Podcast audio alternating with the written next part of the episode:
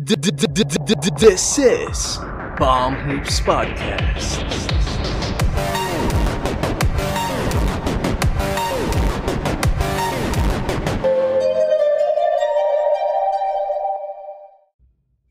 Hi everyone, we're a Palm Hoops podcast hosted by Jem and Jello. Make sure to like, comment, share this video, and subscribe. Click the notification bell to be updated on our newest releases, and don't forget to follow our social media accounts. Just check the description down below for the details. This episode is also available on Spotify, Anchor, and Google Podcast. Links are also in the description. Ayan guys, uh, also if you are a Filipino podcaster looking to monetize your podcast, use our code PAMUS Podcast when you register at podmetrics.co. At tulungan nyo na yung podcast namin na kumita and lumaki. Tulungan nyo pa yung sarili nyo na maging uh, successful sa podcasting nyo by earning money as well. Ayun, lalaki yung community natin as podcasters dito sa Pilipinas and makikilala tayong lahat. Again guys, when you register at podmetrics.co, use our code PAMUS Podcast. Yeah. And if you're planning to do some online shopping, um, don't forget to use our Shopee affiliate link that is currently flashed on your screen right now. That is podlink.co slash 99. So, makaka-avail kayo dyan ng mga discounts, cashbacks, um, free shipping vouchers, etc. So, help our channel grow. And at the same time, um, matutulungan namin kayo in saving a few extra pesos as well. Ayun guys, uh, yun, huwag niyo kalimutan gamitin yung link namin and sulit na yung mga binili nyo. Natulungan nyo pa kami. Okay. Mm. So, ayun. And so for this for today's episode, um syempre nag-champion yung Bucks and with their finals MVP and I think the clear-cut best player in the Milwaukee Bucks na kahit anong sabihin ni Kendrick, Kendrick Perkins, na Robin lang siya kay Chris Middleton. Um we will be talking about Giannis Antetokounmpo and with one championship down, um should he be considered in the GOAT conversation already? Mm. So ano tingin mo dito? ano na siya, ah, kumbaga sa ladder, may isang paa na siyang nakatungtong doon. Mm. Papunta sa GOAT conversation. Kasi ano eh, to be considered the greatest of all time, or at least one of the greatest of all times, not one championship is not enough. Kasi si Bill Walton, nanalo siya ng isa eh. Pero does he come up in the GOAT conversation? No. Pero hindi porke marami kang championships, Oh, syempre. automatic ng GOAT ka. So, hindi na Oo, papasok si siya- ano, si, Robert, si Robert Horry. Horry. Ang galing chumamba ng team na nagcha-champion eh. Oo. Laging ano eh, laging extra eh. Pero anyway, um in terms of Giannis naman, um at this age, I believe he has the ability to be the GOAT. Kasi 1 and 0 siya sa finals tapos I think tama ba 26 years old pa lang siya. Mm. 26, 27, mga ganun. So, um, meron na siyang MVP dalawang beses, Finals Oh, may, MVP, may defensive, player, of the Year, All NBA team. um, tapos Most Improved Player. mm. So, from those pa lang, ano, I think naunahan niya na sila LeBron and Jordan uh, at at that age. However, it would be a massive disrespect to the other legends if ilalagay na agad natin si Giannis sa GOAT. Kasi matagal pa yung career na ito at I think Giannis has a good 10 years pa. Oo. in the NBA of high ano high level basketball. So and um siguro by the time he becomes around 30 plus, doon na siguro dapat pumasok yan. Kasi si LeBron James naman, hindi naman natin pinag-uusapan na GOAT siya early in his career. Um, kinonsider natin siya na ano, to be someone na ma-mention sa sa GOAT conversation nung ano na, medyo, I'm not saying the end, towards the end, pero nung medyo nag age na siya, nung um, nung nag-champion siya ng 2016, doon na nag-start yun eh, actually. So, ayun for Yanis, hindi ko muna siya isasama sa mga sa mga goats ng basketball. Pero I think he's ano, he's on his way You there. can definitely say na papunta na siya doon. Kasi ano Hmm. eh, uh, to win champ- one championship and one finals MVP and perhaps the greatest finals performance of all time. Mm. Malaking bagay na yun eh. Parang malaking stamp yun sa resume mo. Oo. So, ang nakaka bilib kasi dito kay Yanis. Two-way player siya eh. Mm. Parang unstoppable on offense, unstoppable on defense. Parang if you combine that, di ba ano na, yun na yung perfect player talaga. And to consider nga na hindi pa siya Well-rounded. nagkakaroon ng jump shot. Oo. So, I'm pretty sure, siguro in the next 2 to 3 years, magkakaroon yan. Kasi lahat ng superstars nagkakaroon eh. And si Yanis, may confidence naman siya tumira eh. Unlike Ben Simmons na, Wala yes, talaga. ano, walang shooting, pero si Yanis, pasok man to airball o wala, basta ano, um, susubok ako. Ganun yung mentality niya. And nag-pay off nga yun dun sa game 6 kung saan naka ano siya 17 of 19 free throws. Na normally sobrang baba ng ano niya ng free throw percentages. Pero he has the confidence to shoot whatever happens. So ayun at siguro ano, I'll I'll consider Yanis as the greatest 26-year-old of all time. Ayan Oo, yun, pwede. because of his ano because of his accomplishments um you can make a case for Kareem Abdul-Jabbar and Magic Johnson kasi nag-champion sila ng maaga sa career nila. Pero hindi naman yung number of accolades ni Giannis at that age. That's unheard of eh. Kahit naman sila sila Kareem and Magic hindi nila naabot yung ganyan karaming ano ganyan karaming accolades ng ganyan kabata. And to give them an advantage pa Giannis started out as a project player na single digit scorer lang. And I believe nung nung pangatlong taon pa niya, dun siya nag-breakout eh. Mm. Doon na lumabas yung ano eh, na may potential si Yanis na maging start. I think he was averaging around 17 na nung time na yun. 17, 7, and 5 bata. And he was playing multiple positions. Hindi nga malaman ni Jason Kidd.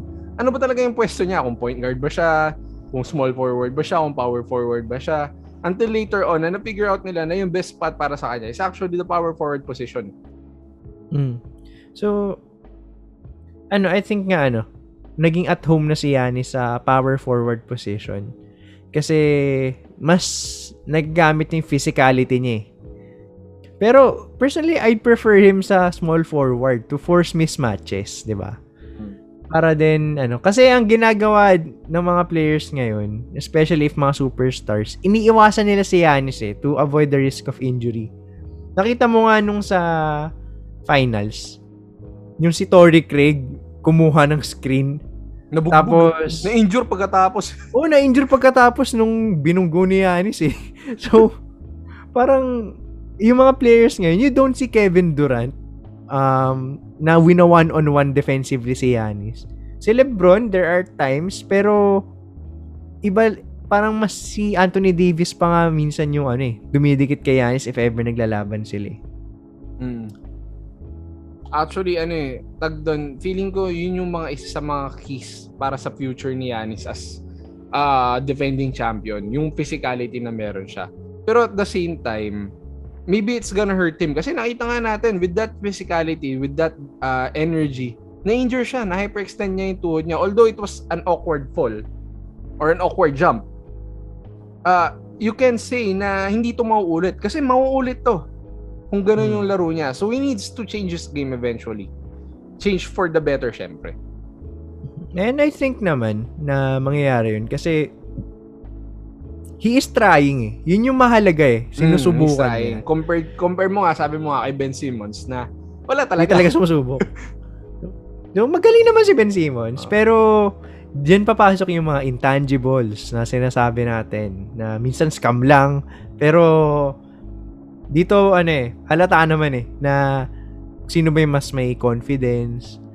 I, I can argue na mas mataas ang basketball IQ ni Ben Simmons eh.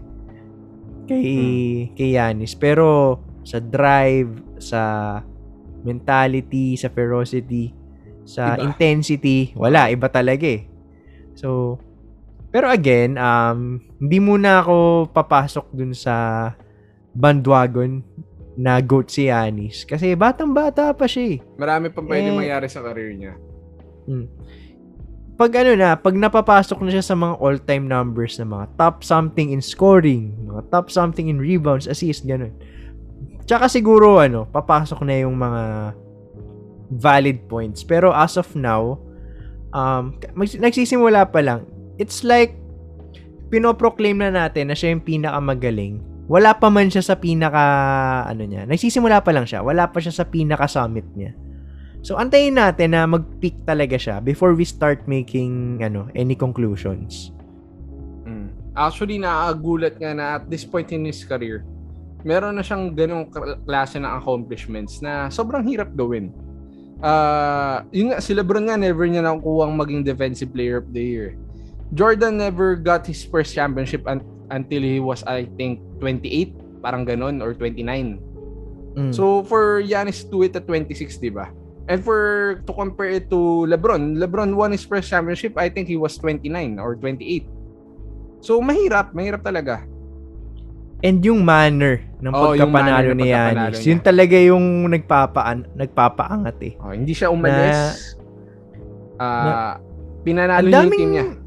ang daming rumors noon last last year of season na saan ba pupunta tong si Yanis? Ang dami nagsasabi, baka punta siyang Miami and I Mm. think yun yung pinaka-ideal sa kanya Mm. na pumunta siya ng Golden State Warriors. Pero hindi niya ano, hindi niya hindi niya ginawa yun and sinabi nga niya na pwede naman ako pumunta sa ibang teams pero I chose to stay with ano, with Milwaukee kasi yun yung team na unang nagbigay ng shot sa kanya. Mm. Imagine ano, drafting a relatively unknown player who turns out to be your superstar player in the future. Parang I think ano, even Yanis, hindi niya alam na magiging ganun siya, yun. ganito Oo. siyang kalakas na player. Kasi he just focuses on the present eh. And ayun nga, yung famous na quote niya nung finals na pag nag-focus ka daw sa past, na naka-triple ano, double that's your ako. pride eh. That's your pride. Tapos pag pinoproclaim mo naman na ay makaka 50 points ako, magcha-champion kami. That is Ego your mo yun. ego. Oo. So Grabe, sobrang quotable. ayun. So hindi baliktad pala. Pag ano Baliktad mo, ba? pag ayan, pag pag daw pin ano, pag daw iniisip mo na ay, ang galing ko, naka 50 points ako. Ay, naka triple double ako. Ay, naka gantong blocks ako, etc. That is your ego talking. Oo. Kasi ano, parang ano eh, diyan mo na iniisip na ay magaling kasi ako eh, kaya ganyan. Pero pag ano ka naman, nag-proclaim ka na magiging magti-champion kami, magiging MVP ako, maka, maka 50 points ako next game, that is your pride talking. And if you're focusing on the present, na kung ano lang yung na- nandyan sa harap mo, diyan ka nagfo-focus, that is being humble. And walang sup- wala akong kilalang superstar na ganito ka-humble. Siguro si Tim Duncan Mm. and si Dirk Nowitzki.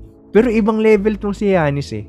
And at, I think unlike LeBron James and Michael Jordan na sobrang daming haters, Si Giannis halos wala eh. si Giannis halos wala. Mm. So, I think that will actually hurt him in his bid in being the GOAT. Kasi parang pag GOAT ka, kailangan mo ng controversy. kayo. oh. Kasi sila yung mag-fuel ng ano, Oo, anong ng mga mo? sila yung mag-fuel ng mga narratives. Oo. Di ba? Di mo si LeBron James, ang dami mga sinasabi dyan na ano eh, if hindi na magawa ni LeBron to, should he be considered the GOAT? Alam mo yun, normally mga critics lang din naman yung nagsa-start ng conversation. Mm. So, pag si Yanis, parang ano ikikritik mo sa kanya? Personal. Siguro sa playstyle niya, may onti pa. Pero siguro, in the end, mawawala din yan eh. So, ano yung pwede natin gawing controversy kay Yanis Oh, para... mahi- mahirap ano, mahirap siyang gawa ng storya na pwedeng gumawa ng intriga sa kanya. Kasi sobrang simple eh. Siguro kung patapos na ulit yung contract niya, tapos hindi pa sila nagcha-champion ulit. Yun. Kasi nung last year, medyo nagkaroon ng traction yun eh. In fact, Mm. feeling ko kaya kinuha ng Lakers si Costas para sa kanya. eh. Oo. Pero, ayun nga, I think, pinaalam naman na ni Yanis na talagang loyal siya. Uh, And it's Milwaukee. tinupad or- niya yung sinabi ni, yung ano, yung parang kinote niya si Kobe na hindi ako Ah. mag-jump ng teams kahit anong mangyari. Oh. And he is just ano paying back yung city and management ng Milwaukee Bucks. Oh, for giving their Kasi- all. Oh.